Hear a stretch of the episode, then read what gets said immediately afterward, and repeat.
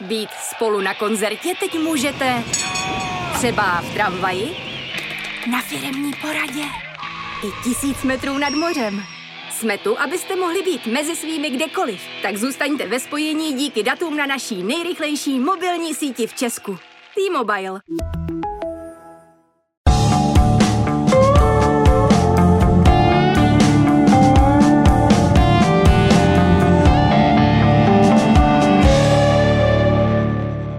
Ivo, víte, že po celá dlouhá desetiletí pro mě slova fotbal a Ivo Lubas představovala pomalu synonymum? Nejdřív jsem si ho stotožňoval vás jako hráče a samozřejmě jako slavistického hráče především, pak jako sekretáře ve staré dřevěné tribuně v Edenu, poté pomalu čtvrtstoletí jako ředitele profesionální fotbalové soutěží v Tuzemsku. Nemyslitelná představa, že byste právě vy z fotbalové scény odešel a dokázal žít bez fotbalu. Jak se žije bez fotbalu Ivo Lubasovi? No musím vám říct, že, že z kraje mi to dost jako chybělo, ale já tím, že jsem dost jako fixovaný na Slávy, to, to samozřejmě každý ví, tak eh, Slávie se o nás, o internacionály a bývalý hráče prostě velmi dobře stará, takže já ten, já ten kontakt s fotbalem udržuju prostřednictvím Slávie a musím Slávii poděkovat za to, jak, jak se k nám staví, jak se o nás stará, jak nám dává ty eh, lísky na jednotlivý zápasy a musím říct, že za poslední léta jsem nevynechal snad jediný zápas Fedenu. Takže v, s fotbalem jste v kontaktu neustále, fotbal neustále sledujete? Neustále a e, je to jedna z mála příležitostí, kdy přijdu mezi lidi, protože se tam scházíme s bývalýma spoluhráčema, takže vždycky je čas poklábosit o tom, co bylo, eventuálně co bude a, a je to fajn, je to takový zpestření toho, toho důchodcovského už života, který, když nebudete dělat nic, no tak je to už takový nudný. Jak se žije i Lubasovi v důchodcovském životě? Stíháte to, co jste nestíhal? Děláte, co jste si vždycky plánoval, že dělat budete? Víte, já v nadsázce vždycky, když se mě na to někdo ptá, a spousta lidí mě upozorňovala na to, že si budu muset najít nějakou činnost, abych zabil ten čas, abych se doma nenudil a nechodil jen od okna k oknu. A já vždycky v nadsázce říkám, že vůbec nechápu, jak jsem to mohl všechno stihnout a ještě přitom chodit do práce. takže takže já, já, se, já se nenudím. Teď v zimě je to takový slabší, jo, protože není zahrada, odpadne, všechno spí, takže je to takový slabší, ale z jara, v létě, na podzim je na zahradě práce habaděj, no a mám eh, šest frajerů vnoučat, takže ty taky zaberou, některý teda už jsou hodně starší, ale teď máme malýho prcka, který je u nás v podstatě každý den, takže takže úžasný, já mám furt co dělat. Takže žijete s noučaty, žijete s fotbalem, žijete se, se zahradou? No to taky a občas, občas vozím jednoho tu na trénink, tu na nějaký kroužek, tu někam do školy a tak. A takže furt mám co dělat. Je to dobrý, je to dobrý a s těma mladejma uh, vnoučatama, no mladejma, oni už nejsou tak mladý, jednomu je 26, druhýmu je tuším 23, jednomu 18, tak to už jsou, to už jsou kluci odrostlí, ale přijdou na kafe, poklábosíme, takže dovím zase něco takového toho mladistvího života. Vydá se někdo, eh, někdo z nich ve vašich stopách, dál se jaký na fotbal? Zkoušeli to víceméně všichni. Jeden skončil u florbalu, jeden ten fotbal dělá fut a docela dobře, tak teď čekám, co bude z toho Mrňouse. Ten vypadá spíš pomámě na tenis, no, ale uvidíme. Takže doma si uvítali, když jste se rozhodl a řekl si, končím, bylo toho dost. No to bych neřekl, že to uvítali, protože ono i doma mě někdy až dost, ale, ale jako jo, sedlo si to, dá se říct, že, že je to všechno v takovém poklidu. Já teda musím říct, že mám skvělou rodinu. Jo. To, to, tuhle jsem si volal s Karlem Wagnerem, pochválil jsem mu rodinu, jak měl k těm 80 nám nebo k čemu takový ten rodinej, uh, teď nevím, jestli to mě, v Lucerně, myslím, že to měl a bylo to velmi vkusně a dobře udělaný, tak jsme o tom poklábosili, já jsem mu to pochválil a říkal jsem mu to tež, co teď vám, mám skvělou rodinu a jsem z toho úplně nadšený. A on mi říká, hele, vaš si toho, to je poklad. A to je fakt, to je velká pravda. To se určitě. Hmm. Už z předchozí věta otázek jste určitě poznali, že hostem Zdeňka Pavlice v dalším díle Kopaček na hřebíku je doktor Ivo Lubas, bývalý útočník, ale hlavně obránce Pražské slávě let 70. a počátku let 80. A také fotbalista Hradce Králové, protože i v dresu od roku si zahrál ligu.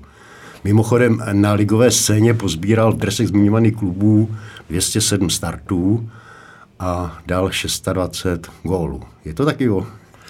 To by mohlo být. Já jsem v tomhle byl, byl a jsem docela lajdák. Já jsem si ty statistiky nevedl a neměl jsem nikoho v příbuzenstvu, kdo by dělal výstřižky a, a, a, a, a, a sledoval určitý statistiky, tak já jsem v tomhle docela lajdák. Jo. Ale e, musím říct, že jednou při předání permanentek ještě, dneska už nám to nedávají, dneska už mi posílají do mailu vstupenky, tehdy nám dávali permanentky, tak při ty příležitosti na ty slávy někde našli celkový počet zápasů a tam jsem i sám byl překvapený, a teď nemluvím jen o ligových, mluvím o všech zápasech, který jsem odehrál za Slávii. A těch bylo přes 400.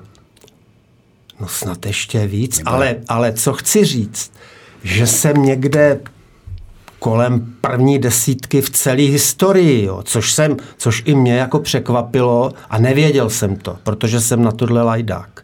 Tak to zkusím dohledat a zkusím, zkusím to doplnit do vašeho kurikulum víte.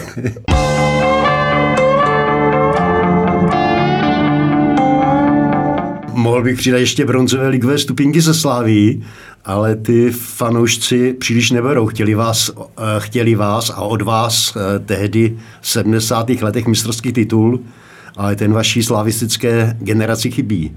Přitom jste k němu měli v 76. roce hodně blízko, tak blízko jako k němu, myslím, po další dvě desetiletí Slávě eh, neměla. Vzpomenete si někdy na tehelné pole zápas se Slovanem, sudího Gleknera, goly, které vám tam dával Ondruša Švehlík. To mě Zděnku snad ani nepřipomínejte, to je černá můra v celé ty kariéře, protože to, to je, to je něco, co, co mě bude mrzet do konce života, to je něco, co eh, si Slávě tehdy zasloužila, protože měla výborný mužstvo a, a mm, na tom Slovanu v poločase ještě 0-0, že jo? a bylo to takový, Ostrava hrála tehdy v Plzni, potřebovala vyhrát, samozřejmě tam vyhrála. Vyhrála 1-0. No jistě o těch důvodech, proč vyhrála, o těch eh, bych pomlčel s dovolením.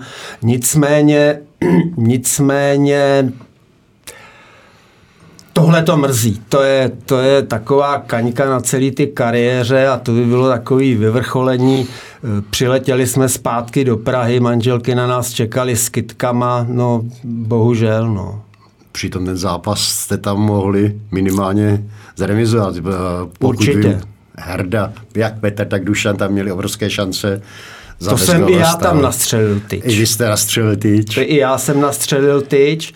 Eh, Segi dokonce dal gól, vedli jsme 1-0 jakoby, ale ten Gleckner, který ho jste zmínil, to je taky prokletí, ten eh, nevím do dneška, proč ten gól neuznal, no pravděpodobně potřeboval nějakou dovolenou v Tatrách, potom to nevím, potom nechci pátrat, ani nebudu, protože to už je historie, ale mrzí mě to, dobře si na to vzpomínám a, a, a to nepřestane mrzet už nikdy. Počítáte se tedy mezi ztracenou slavistickou generací, jak vás někdy nazývají? Ale to ne, to bych neřekl. My jsme my jsme hráli v době, kdy samozřejmě byla ne česká, ale československá liga, takže ta konkurence byla tehdy obrovská. Kdo si vzpomene na, na eh, reprezentantama nabitou sestavu Slovanu Bratislava, Trnavy, VSS Košice, tyhle manšafty, i Žilina tehdy byla jako dobrá, tak to ta konkurence byla, byla tehdy obrovská a to, že jsme k tomu měli jenom krůček, to mě prostě nepřestane mrzet a ještě to jednou musím zopakovat, mrzí to dodnes. Mrzí to o to víc, že v dalších letech podobná šance nepřišla? Pak už mám dojem, že, že nepřišla. No. Pak už to bylo takový, takový... Pak už jste třetí, pátá, šestá místa. No. Ale, ale ten rok se skutečně měli našlápnuto. našlápnuto no, a měli jste no, jako mančat, no. mančat, který na ten titul dosáhnout měl a Tehdy bych řekl, že jsme, na to, že jsme na to měli. Ten kádr byl eh, i dost široký, takže my jsme v nadsázce říkali, že pro toho trenéra je to jednodušší, protože když proto šáhne do klobouku, tak se moc jako nesplete na žádném na žádným místě. Jo. Takže uh, to byla i ta motivace, protože když jste byl zraněný a 14 dní jste byl mimo, tak jste věděl, že tam naskočí někdo a, a zase budete mít spoustu práce se tam dostat zpátky. Jako že těžko se dostávat zpátky do sestavy. No, no, to tak bylo, to prostě tak bylo. Když jste vzpomínal trenéry, tehdy byl trenérem Jaroslav Jareš. Jarda jste, Jareš, no. jste zažíval, zažil i další trenéry, Musila, Máčalu ve Slávii. I Pepika Boušku. Pepika Boušku. No, no, no. To samozřejmě, no, tak já, když přišel, eh, Bohouš Musil ještě nás chvilku trénoval. Eh, na Bohouše Musila mám, on už to byl trenér takový, bych řekl, jako končící. Jo. A my jsme, já jsem spával s Frantou Ciprem a když byla trojka, jezdili jsme do Nespek na soustředění, tak tam byla trojka, tak s náma ještě spal Franta Veselý. Takhle, takhle tři jsme eh, to, to. A teď se přiznám, my jsme v té době, ne moc, ale s Frantou Ciprem jsme kouřili. Jo. Ne moc, ale dali jsme si ke kafičku po obědě před zápas, i před zápasem jsme si, jsme si jednu dali. No a tak jsme si takhle jednu dali na pokoji a Musil přišel do toho pokoje, teda zakouřenýho, jako na takovou, protože to jsem si na něm cenil, že on přišel za náma tehdy už staršíma hráčema a říká, ale kuci, tadyhle mám trochu problém, co myslíte, jak to vyřešit, koho a tak. Jo. tak konzultoval co, co, to s vámi. Konzultoval to s těma staršíma a tak, což bylo, což bylo si myslím i dobře, jo, že si nehrál na, na takového vševědoucího, ale, ale prostě přišel i mezi nás takhle neformálně a to. A když odcházel z toho kouře, z toho, tak než zavřel dveře, tak říkal, jo, kuci a vyvětrejte si tady. Což jsem zase ocenil. Žádný křik, žádný hele, zákaz, pokuta, tohle, nic takového. Kuci jo a vyvětrejte si. Tak zachoval nadhled Ne, úžasný. Úžasný. úžasný. Na, který, na kterého z těch trenérů Ivo vzpomínáte? Za, za tu dobu, co jste ve Slavii působil, hrál? No tak nejdíl, nejdíl jsem tam působil pod Jardou Jarešem, no ale ne, Jareš byl takový mm, zvláštní, dost nevyspytatelný trenér, nevím, eh, o mrtvých jen dobře, on, on bohužel už není mezi námi. Nicméně bylo takový období, kdy, eh, a teď si nestěžuju, jo, ale kdy mě moc ani moc nepřál a myslím si, že jsem si to ani moc jako nezasloužil. Ale to jsou takový takový drobný křivdy, který potkají každýho. Prostě ztratíte formu, jste zraněný, musíte se tam drápat zpátky a ten trenér kolikrát vám jako moc nepomáhá nebo nepomůže vůbec. Jo tak eh, tak to je taková moje jedna blbá vzpomínka na ně, ale jinak jako trenér byl, byl dobrý, byl náročný, byl prostě jo, jako jo. Stejně tak jste tam zažil celou plejádu hráčů, kteří e, nastupovali ve Slávi za těch devět sezon, e, které jste v, v Edenu působil. Těch bylo strašně moc. To takový ty, já jsem my jsme měli kabinu, samozřejmě kabinu A mužstva. A vždycky v letním přestupním termínu se tam nahrnulo tolik lidí, že museli chodit i do kabiny Bčka, jo? protože nás bylo tolik a tak dále. A teď samozřejmě eh, noví a posily a tohle. A teď, teď třeba si vzpomínám na sezonu, kdy jsme oba seděli na lavici s Frantou Ciprem. Jo. A Franta měl takový větší náhled než já. Já jsem to nes jako blbějc třeba, nebo tyhle věci jsem blbě snášel, protože jsem možná to s fotbalem myslel vážnějc než některý jiný. A Franta vždycky říkal, klid, klid, po druhém, po třetím kole jsme tam zpátky. A vždycky měl pravdu. Vždycky na jeho slova No, vždycky jako ty posily a tak dále byly většinou takový, takový jako komety, který jakoby rádo zazářili, ale, ale najednou po nich nebylo nic, akorát prázdný místo, prázdná skřínka. Jo. Tak, tak jako, ale je fakt, že ta fluktuace i v té době byla, byla dost velká. Až bych řekl zbytečně velká. Ono vydržet devět sezon v jednom klubu, jako jste vydržel vy, to už... Jo, to taky, ale já to nechci nazývat nějakým jako nevolnickým, nevolnickým eh, eh, jako životem toho, toho, toho fotbalisty, ale tehdy to tak bylo, že když vás někdo o tamtuť nedostal, tak jste se sám o tamtuť dostat nemohl. To není jako dneska po skončení smlouvy na zdar, buď mi, buď mi dáte ještě drobek něco, anebo, nebo jdu tamhle jinam, kde mi dají, že jo.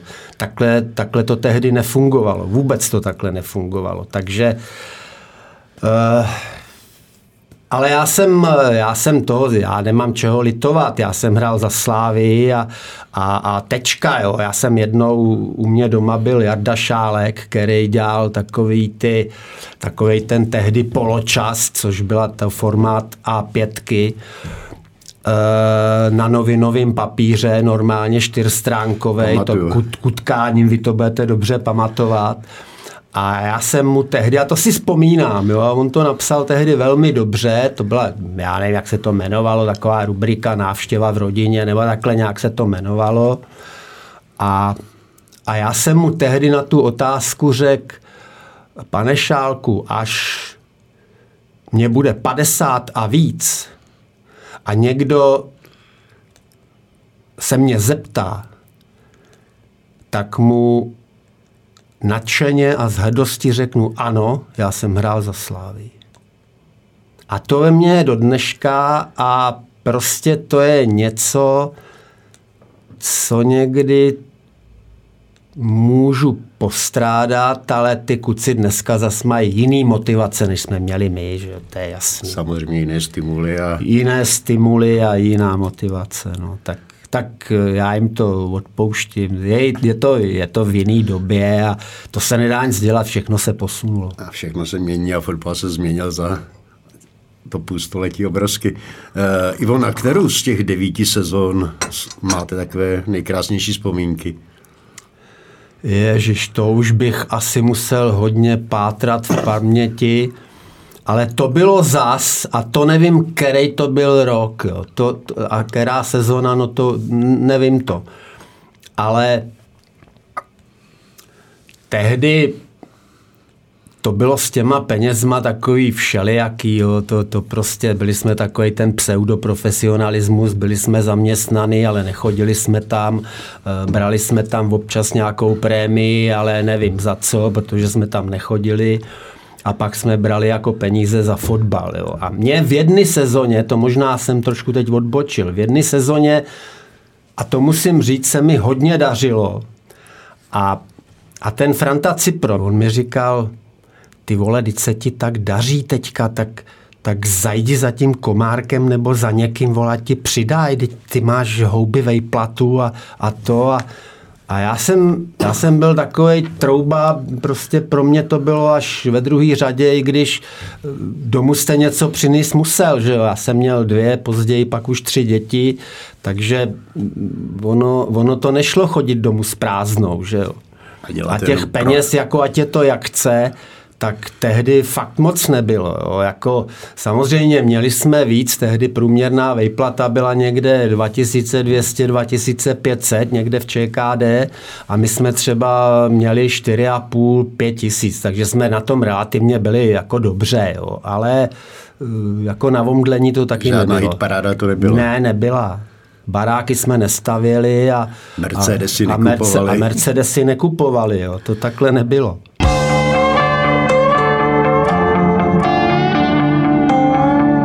Málo kdy si pamatuje, Ivo, že jste do Slávě vlastně přišel jako útočník. Že vás přivedli z Hradce Králové jako střelce, který bude dávat góly. Tak já jsem, já jsem e, na vojně, odkud jsem se odpích z Duklí Čín e, přes Hradec, přišel do Slávě a e, mě kupovali skutečně jako útočníka a dokonce tehdejší funkcionář Karel Holender, který mimochodem ten vám slíbil úplně všecko, když vás eh, lanařil, lanařil tak, tak prostě uh, mi říkal, hele, Franta Veselý končí, musíš jít eh, k nám, protože ty seš ta náhrada a tak dále. Jo. Tak takovýhle ty, takovýhle ty. No samozřejmě přišel jsem do Slávie a Franta hrál ještě asi sedm let. Jo. Franta nekončil. no, ten, jako, to, to, to, prostě nebyla pravda. Ale Karel Holender byl v tomhle, v tomhle úžasný. Tomu, když jste řekl, jo, pane Holender, já vám to podepíšu, ale chci bydlet na Pražském hradě, tak on vám řekl, to není problém, to zařídím. Pamatuju si ho. Jestli ho pamatujete, že, tak víte, o čem mluvím. Že, že by byl ochoten snést modré z nebe, ne, jenom aby se mu psal. Žádný problém, žádný problém, cokoliv. Vy jste měl, Ivo, skvostný vstup do ligy. E, našel jsem a pamatuju si, že vlastně vy jste nastoupil v Hradci Králové k prvnímu zápasu a hráli jste se Spartou. Ano. Vyhráli jste 3-2. Ano. A vy jste po dvou minutách při prvním ligovém startu dával první gol. Ano. A stejně tak to bylo ve Slávii, když jste přišel do Slávie, hráli jste první zápas, hráli jste se Zbrodovkou Brno, vy jste přišel na plac jako náhradník a v 81. minutě se gólem zařizovala, zařizovala remízu. Aha, tak to už si tak nepamatuju. Pamatuju si, že jsem Brnu dal jednou nádherný gol z dálky. Prostě takovým halfvolem, taková utažená. A on mi to neuznal kvůli offsideu. To vůbec nevím, tehdy nebyly žádný ty jo, vary a, a videa. Tohle. Kamery. A... Kamery, no. No, tak to, a, a že jsem ten gol pak dal regulérní, to už ani si nepamatuju. Tak dobře, že jste mi to připomněl. Narazili jsme na Hradec Králové, který tak trochu lemoval vaši kariéru. E, tam jste vlastně do velkého fotbalu vstoupil. E, jaké vzpomínky tady na tu štaci? Vy jste tam byl vlastně, Kramer tam chytal e, Kramerius, Tauchen, Cerman tam ještě hrával, ale byli tam i jako mladí kluci, že jo, Olda Roth, no. Rolko. No, No, samozřejmě ten Hradec, to pro mě bylo, byl úplně jiný svět, než ta, který jsem. Já pocházím z Nový Paky, z Podkrkonoší, že jo, tam jsem, tam jsem nějak hrál tu pralesní soutěž ještě do vojny. No, na vojně jsem se odrazil a skončil jsem v Hradci. A samozřejmě tam jsem ještě hrál, jak říkáte, Ruda Tauchen, Eda Schmidt, uh, Olda Rota, tak to byl mladý kluk Olda, že jo. A uh, se vrátím k ty Spartě, no tak úžasný zápas. První zápas prostě na, po postupu do ligy přijela Sparta, Eh, druhá minuta, gól, eh, natřískaný Malšovice, to prostě takovou návštěvu tam od té doby neměli a myslím si, že ani dlouho mít nebudou. Protože tam, tam prostě bylo podle mě nějakých 25 tisíc, protože na tom ochozu nahoře tam stály šesti stupy a ty vzadu, ty lidi, ty vůbec nemohli nic vidět. To prostě bylo, ale, ale přišli úžasný zážitek. No. A my jsme vyhráli. Jo. Jste vyhráli 3-2. 3-2, no. Myslím, že ještě nějaký gol dával Venca Kuchář. A ten, to už pak nevím, to už pak nevím. Ale první gol ve druhé minutě, byl to dokonce eh, nejrychlejší gol nějak v tom ročníku, nebo co. A hodně dlouho to byl nejrychlejší gol. Že jo? Hodně. No, no. Tak jo, tak to jsou krásné vzpomínky. To jo, na tohle, na tenhle zápas vzpomínám e, jako, jako rád a, a to bylo úžasné. Jak rád vzpomínáte na, na tu hradeckou štaci vůbec, která vám otevřela dveře do Slávy? Dobře, dobře. Musím říct, že jsme měli výborného trenéra, Zdeněk, Zdeněk Krejčí byl, on to strašný ras, jo. To, to byly dávky, které já jsem tehdy bydlel v Lapský v 1-2 bez výtahu ve třetím patře a když jsem šel někdy z tréninku, tak jsem po těch schodech nemohl vylézt. Fakt ne. To byly dávky úplně, potvrdil by vám to třeba Oldarot, jo, kde když se sejdeme, tak na to vzpomínáme, co byl Zdeněk, ale připravil nás tak, že, že prostě vlastně z takových těch venkovských kluků pozbíraných někde po okolí prostě udělal ligový mančaft. Udělal mančaft, který vykopal ligovou. Tak, Jo, jo, žádný velký posily, na to tehdy nebyly ani podmínky, asi ani peníze, protože eh, tehdy byla taková doba, ale, ale ten Zdeněk, eh, to byla jeho zásluha. Eh, na přestup, na přestup do Slávy jsme narazili. Přibližte dnešní generaci, jak to před půl stoletím vůbec chodívalo a jak a kudy vedla cesta na ligovou scénu. Tehdy žádní manažeři, skauti nebyli, žádného opatrovatele, který by vám dojednával podmínky, jste neměl.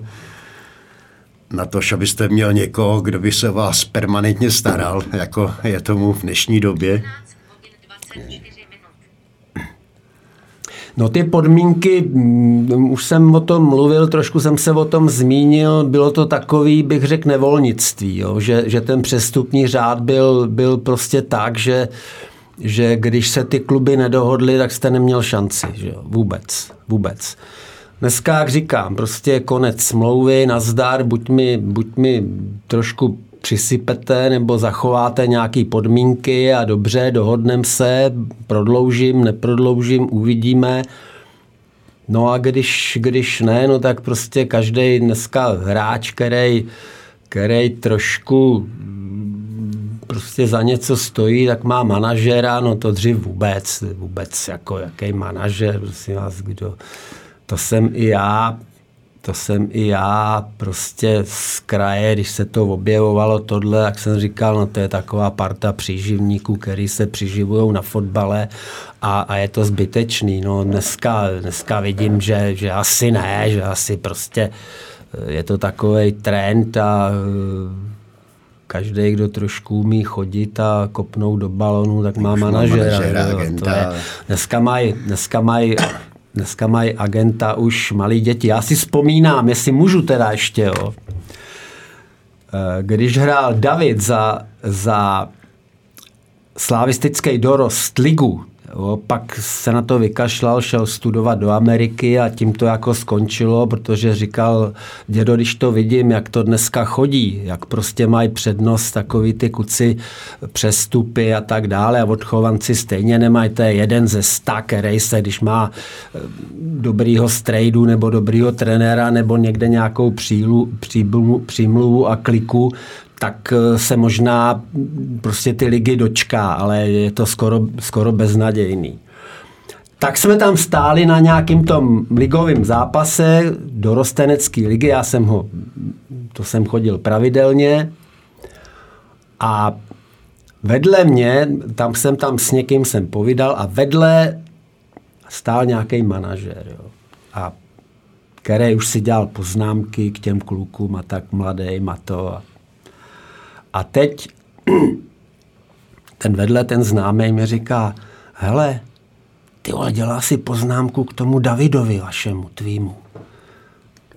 A já jsem říkal,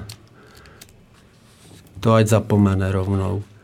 A on mu říká, hele, toho si ani nepiš.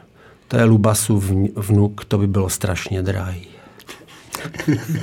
tak, tak, jsem to, tak jsem to jenom teď trošku odlehčil. No. Takže vlastně na všechno se si mohli, musel jako hráč dohlížet sám? Na všechno, no tak ono, ono nebylo moc na co. Jo. Jako, věděl jste, že musíte trénovat, že musíte prostě nějak eh, až do určitý míry tu životosprávu, aby to za něco stálo v sobotu, v neděli, no tak ale jinak eh, jste věděl, že, že jste tam na doživotí, že jo? No, prostě pokud vás někdo nějakým způsobem nevykoupí nebo, nebo a tak dále, no tak eh, vy si pamatujete Zděnku dobře, jak, to, jak, jak ty přestupy byly, že jo, tehdy. Vědělo no. se o tom půl roku dopředu, muselo to být posvěcené na všech možných a nemožných úrovních. No jasně, ale, ale hlavně to byla i otázka nějakých peněz a tehdy, tehdy prostě to byly ty černé fondy a ty průšvihy, které provázely ten fotbal. Dneska je to úplně běžný. Já když čtu, že někde nějaký fotbalista, teď jsem někde zaznamenal, že za něj dali 3 eh, miliardy nebo kolik, no to je přece úplně mimo realitu. To je úplně mimo. Já, já prostě to úplně žasnu, kam se to, kam se to posunulo. Kam se ten fotbal a dostal, hlavně, jaké peníze a, se v něm točí. A hlavně, kde se ty peníze berou. Já se pak nemůžu divit, že tak slavný kluby, jako je, já nevím, Real Madrid třeba, že to je zadlužený až po uši, že jo? No to prostě při tomhle způsobu co, strašný. Kam se to, kam spirála se... se roztočila natolik, že... Myslím si, že to není zdravý a že by se s tím mělo něco dělat a a mm, nějak tohle, nějak tohle utnout. No ale je tady nějaká ta svoboda podnikání, no tak co s tím chcete dělat, no.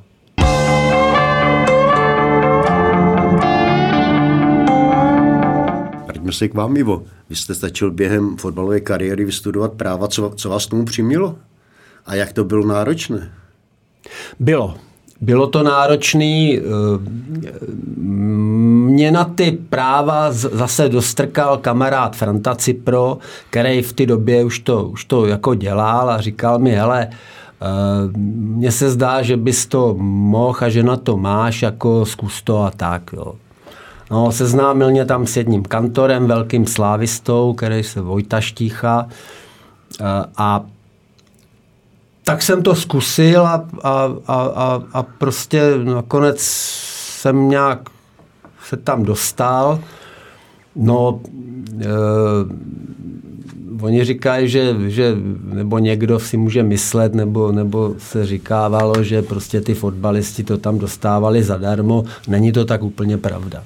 To, to jako není pravda. Já, mě třeba na rozdíl od průmyslovky, kterou jsem prostě dodělal jen tak silou vůle, možná kvůli rodičům, ani ne moc kvůli sobě, protože mě to tam nebavilo, stavební průmyslovka, no tak co vás na to může bavit, že jo. Ale strčejí vás tam rodiče a ve 13, 14 letech, co víte o životě a, a o tom, co chcete nebo nechcete dělat. Tak to prostě, tak to prostě bylo. Ale ty práva mě to úžasně bavilo, jo. Takže, takže já jsem prostě vysedával po nocích před zkouškou a, a pak už v závěru, kdy už, když vám bylo 30, a já jsem v té době ty práva tak nějak, mě bylo 31, 30 končil, měl jsem před státnicema a to už, když jste byl v tomhle věku fotbalovým, tak už na vás jako koukali, jestli už byste to neměl zabalit, nebo jestli vás mají vyhodit, když to nezabalíte sám. Jo. A já už jsem samozřejmě měl jiný, jiný priority. Už jsem chtěl fakt dokončit, dokončit ty práva. Takže takže jsem před zkouškou, a protože jsem měl děti, tak jsem se mohl začít učit někdy v 9, v půl desátý a učil jsem se třeba až do rána. No, pak jsem si dal studenou sprchu a jel jsem na trénink. No, tak jak mohl asi ten trénink vypadat? Ale bylo mi těch 32 nebo kolik, tak už jsem věděl, že stejně budu končit. Byl tam tehdy Milan Máčala, který... Přišel tomu, s tím, že omladí mužstvo a... Tak, tak, to byla taková vlna omlazovací a, a, a to, tak, tak už tak už uh, jsem tehdy sám zašel za tehdejším předsedou, což byl což byl ředitel mlínu a pekáren Kincel. A říkám předsedo, uh, se mnou si vůbec nelamte hlavu, já si teď dodělám školu, udělám si státnice, si udělám a pak to zabalím. Vůbec si se mnou nelamte hlavu. No a pak přišla, pak eh, takhle se to nějak udělalo po vzájemné dohodě, z iniciativy teda spíš mý. No a nakonec to skončilo nabídkou, jestli tam nechci zůstat. Takže takhle to vzniklo. No. Takže o, advo, o advokací jste neuvažoval? Uvažoval. Se vydal... Uvažoval velmi silně, jenže tehdy to bylo tak, že o tom platu jsme mluvili a já bych musel někam nastoupit jako advokátní koncipient. Jo. V Praze nebylo místo, to jsem měl zjištěný a ty prostě jako známí k tomu byli, že mi říkali, to je v Praze to je bez šance, a nějaký jednovolný místo je někde nakladně, že bys tam prostě dojížděl. Což představuje ale, dojíždění. Ale ten advokátní kon, koncipient měl tři, to je, tři roky to trvalo, tehdy, nevím, jak to je dneska, tři roky za 1100 nebo 1200 korun. To byly strašně, strašně směšné peníze. Já jsem v té době, já jsem v té době měl tři děti. Já jsem si to prostě nemohl dovolit, ačkoliv jsem jako fakt potom toužil. Jo. Ta advokacie mě jako strašně lákala, jo. ale vzhledem tady k těm okolnostem jsem to musel opustit, tuhle myšlenku. No a pak znova se vracím k tomu, že přišla ta nabídka od Slávě, no tak tak jsem zas na druhou stranu byl rád, že jsem skončil u fotbalu a mezi mladýma lidma a že jsem tak rychle třeba nezestár. Právnické vzdělání se vám přitom hodilo při přestupu to, na druhý břeh. To určitě, tak eh, samozřejmě to klasické právo eh, tam nebylo tak, jako bych řekl, upotřebitelný, ale samozřejmě o právu to bylo. Já, když jsem přišel potom po Slávii na svaz, tak jsem vlastně začínal dva nebo tři roky na právním oddělení. Že?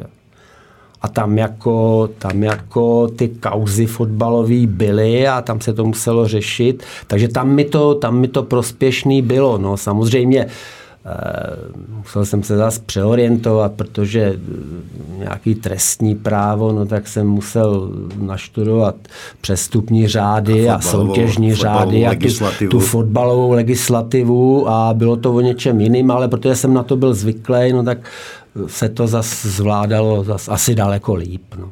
Na působení eh, ve starém Edenu pod starou dřevěnou tribunou vzpomínáte ještě asi z nostalgií. No, samozřejmě. Já mě tam v kanceláři, když jsem když jsem uh, tam zůstával, protože ten fotbal, to mi říkal vždycky Ruda Baťa, jo, to je takový náš dojen učitel. Mentor. Mentor. Tak ten říkal, fotbal se dělá 24 hodin denně. A já jsem se toho dost jako držel, já jsem to vzal jako dogma, takže jsem kolikrát byl na Slávi i, i do večera, do noci a to. A když se ten provoz jako na tom stadionu sklidnil, tak vyběhla myška tam, takhle v tom, v ty mý kanceláři. A my jsme se tak skamarádili, já už jsem mi pak nosil i jídlo nějaký škvárky a takový. A ona vždycky už pak večer, když se to tam sklidnilo celý na tom stadionu, tak vyběhla a už čekala, co se mi dones.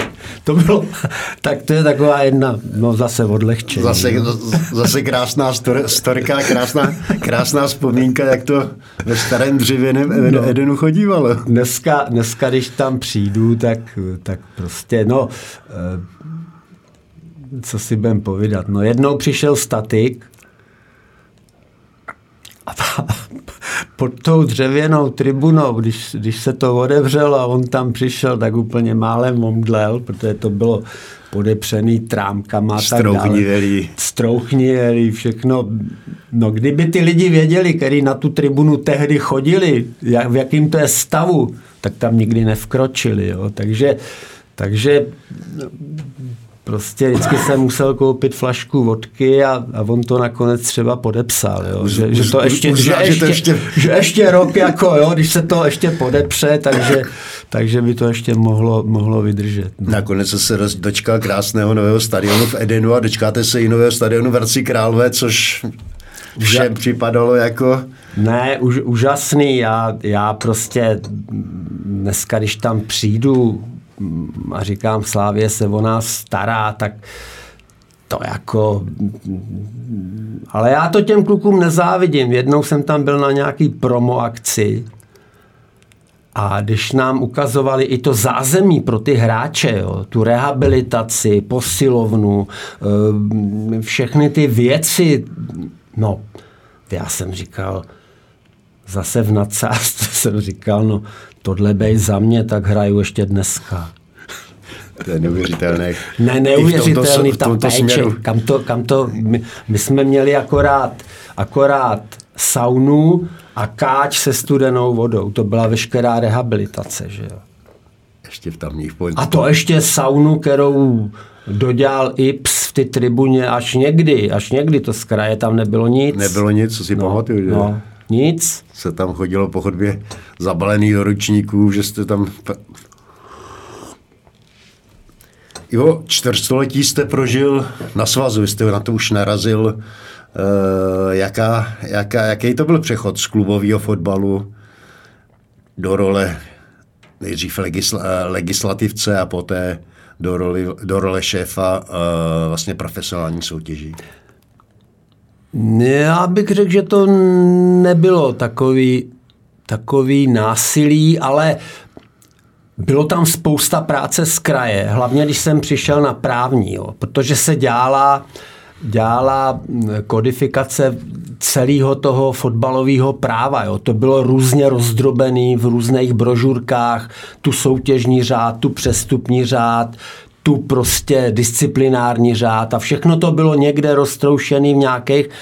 A my jsme s Jirkou Daňkem tehdy, eh, což byl tehdy můj šéf nebo šéf eh, legislativy, legislativy tak, eh, tak jsme řekli dost a vytvořil se takzvaný soubor předpisů, což byla jedna kniha, kde jste měl všechno. A zároveň se to prostě modifikovalo na ty podmínky, které byly v té době, že jo? aby tam nebyly nějaký ty, nějaký ty prostě e, věci zastaralý, které už byly překonané. No tak e, bylo práce dost tehdy. Jako na tom právním tam člověk mohl i uplatnit část toho, co se naučil ve škole. Hmm. Jako jo, to byla dobrá škola.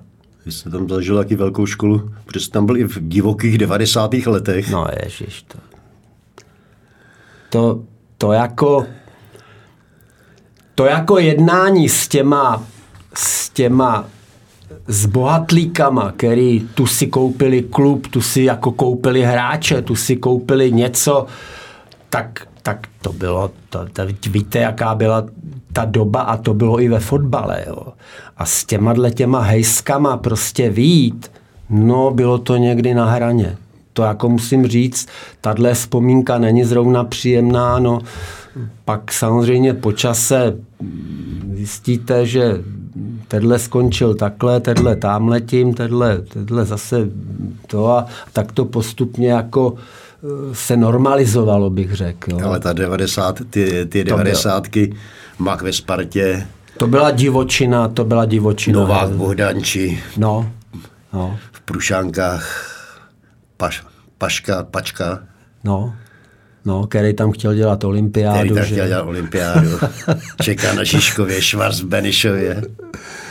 Těch příhod s nimi musíte mít. No ne, to je, ne vždycky to bylo příjemný, ale uh, já zas musím říct, já jsem člověk, který se snaží víc každým, kdo o tom projeví aspoň, aspoň špetku zájmu. Jo.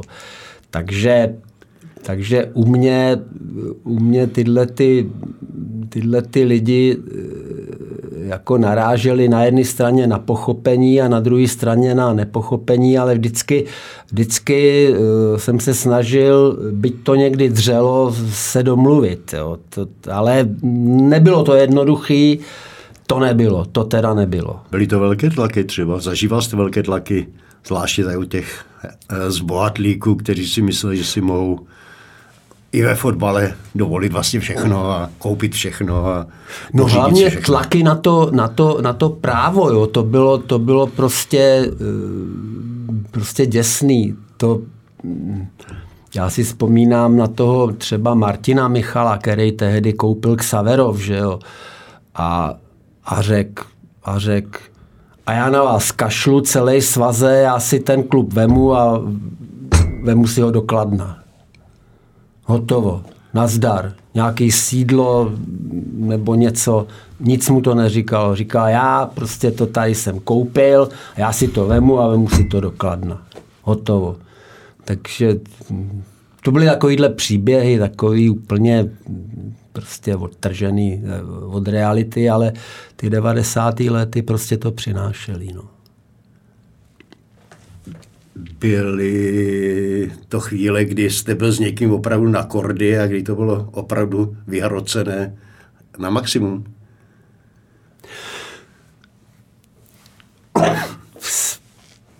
Vzpomínám si, že určitý konflikt jednou na nějakém zasedání byl s panem Mlátilíkem. Toho taky budete pamatovat. Také ho pamatuju, ano. No. A jinak, jinak jako musím říct, že, že jak říkám, no, snažil jsem se, seč to šlo, no, tak někdy to dřelo, ale, ale já, já třeba zas musím říct, že že jsem a to byl nepříjemný soupeř, to byl Jarda Starka, jo, třeba. Jo. To byl v tom jednání taky nepříjemný soupeř. To on byl prostě, jak byl zvyklý z toho svého prostředí, eh, tvrdý, moc neustupoval a tak dále. Jo. Ale na druhé straně musím říct, že s ním, když jste to uzavřel a na něčem jste se dohodli a podali jste si ruku, tak prostě to byla uzavřená věc a to platilo. Respektoval dohody a respektoval Tečka. Umluvy. Prostě nemilosrdně. Některý velkokluby to vám zavolal jeden sekretář, pak vám zavolal ten, co mu velel a pak mu zavolal ještě nějaký majitel vám volal a jestli by to nešlo takhle a, a, a, a ono by to možná šlo, kdybyste chtěl a takhle a furt a furt a furt a řešilo se to třeba tři dny. S tím jardou, když jste si podal ruku, uzavřená záležitost, tečka. A toho já si, jako, já jsem si toho strašně vážil a e, jako co se fotbalu týče, tak, e, tak Jardovi docela fandím. Teď odhlížím od všeho a, a tak dále a to mě nezajímá. Jako nakonec mě zajímal ten fotbal a to, to, to bylo s ním vždycky férový.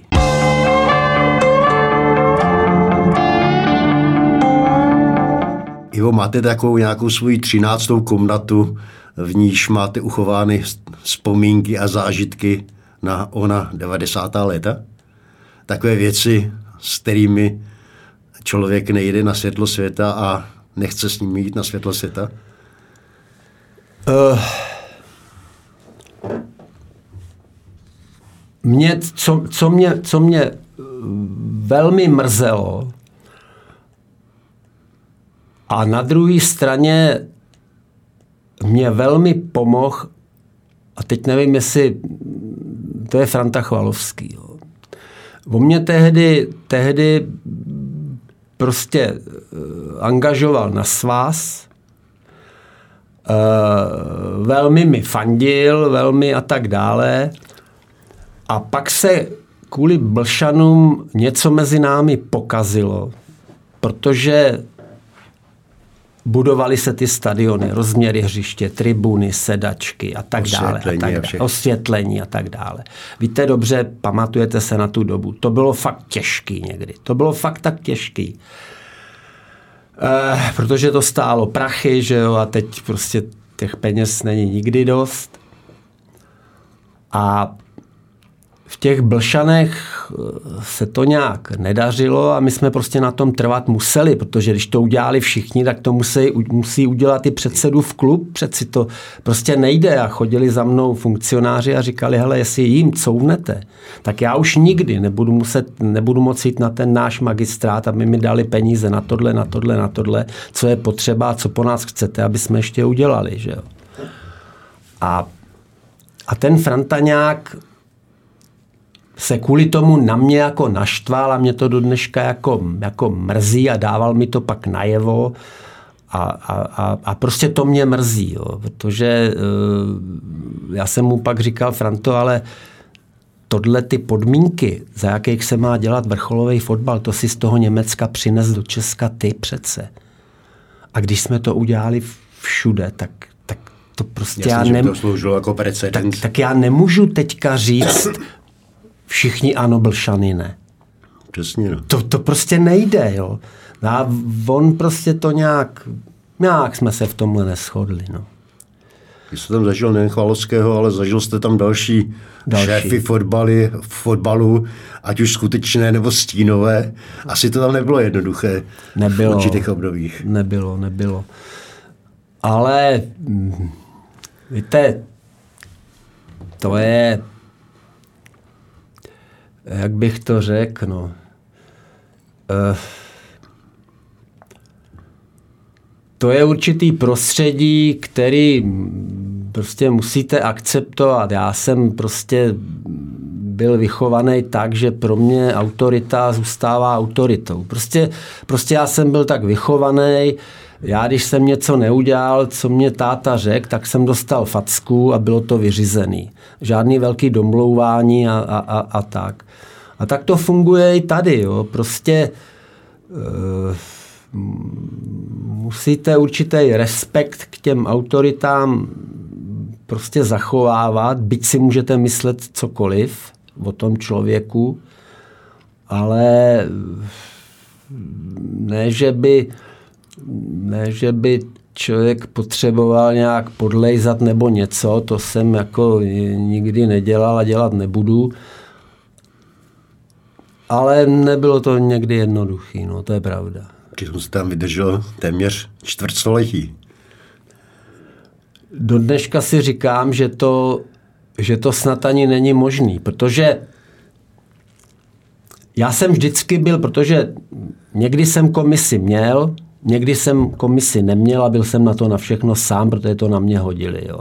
Byly takové doby, kdy no, za těch 20 let se ledat se taky změní a, a, a prostě vytříbí a tak. E, já jsem byl ten, který, který byl proti kolektivní nezodpovědnosti. Já jsem říkal, hele, vždycky jsem to těm těm eh, manažerům a těm říkal, hele, já nepotřebuju žádnou komisi. Já to zvládnu, nepotřebuju, ale až se za rok sejdeme a budete si myslet, že to je špatně, no tak mě vyhoďte. Vemte si sem někoho, kdo to bude dělat líp, ale tyhle komise já moc jako jsem nemusel. No. Kolektivní rozhodování.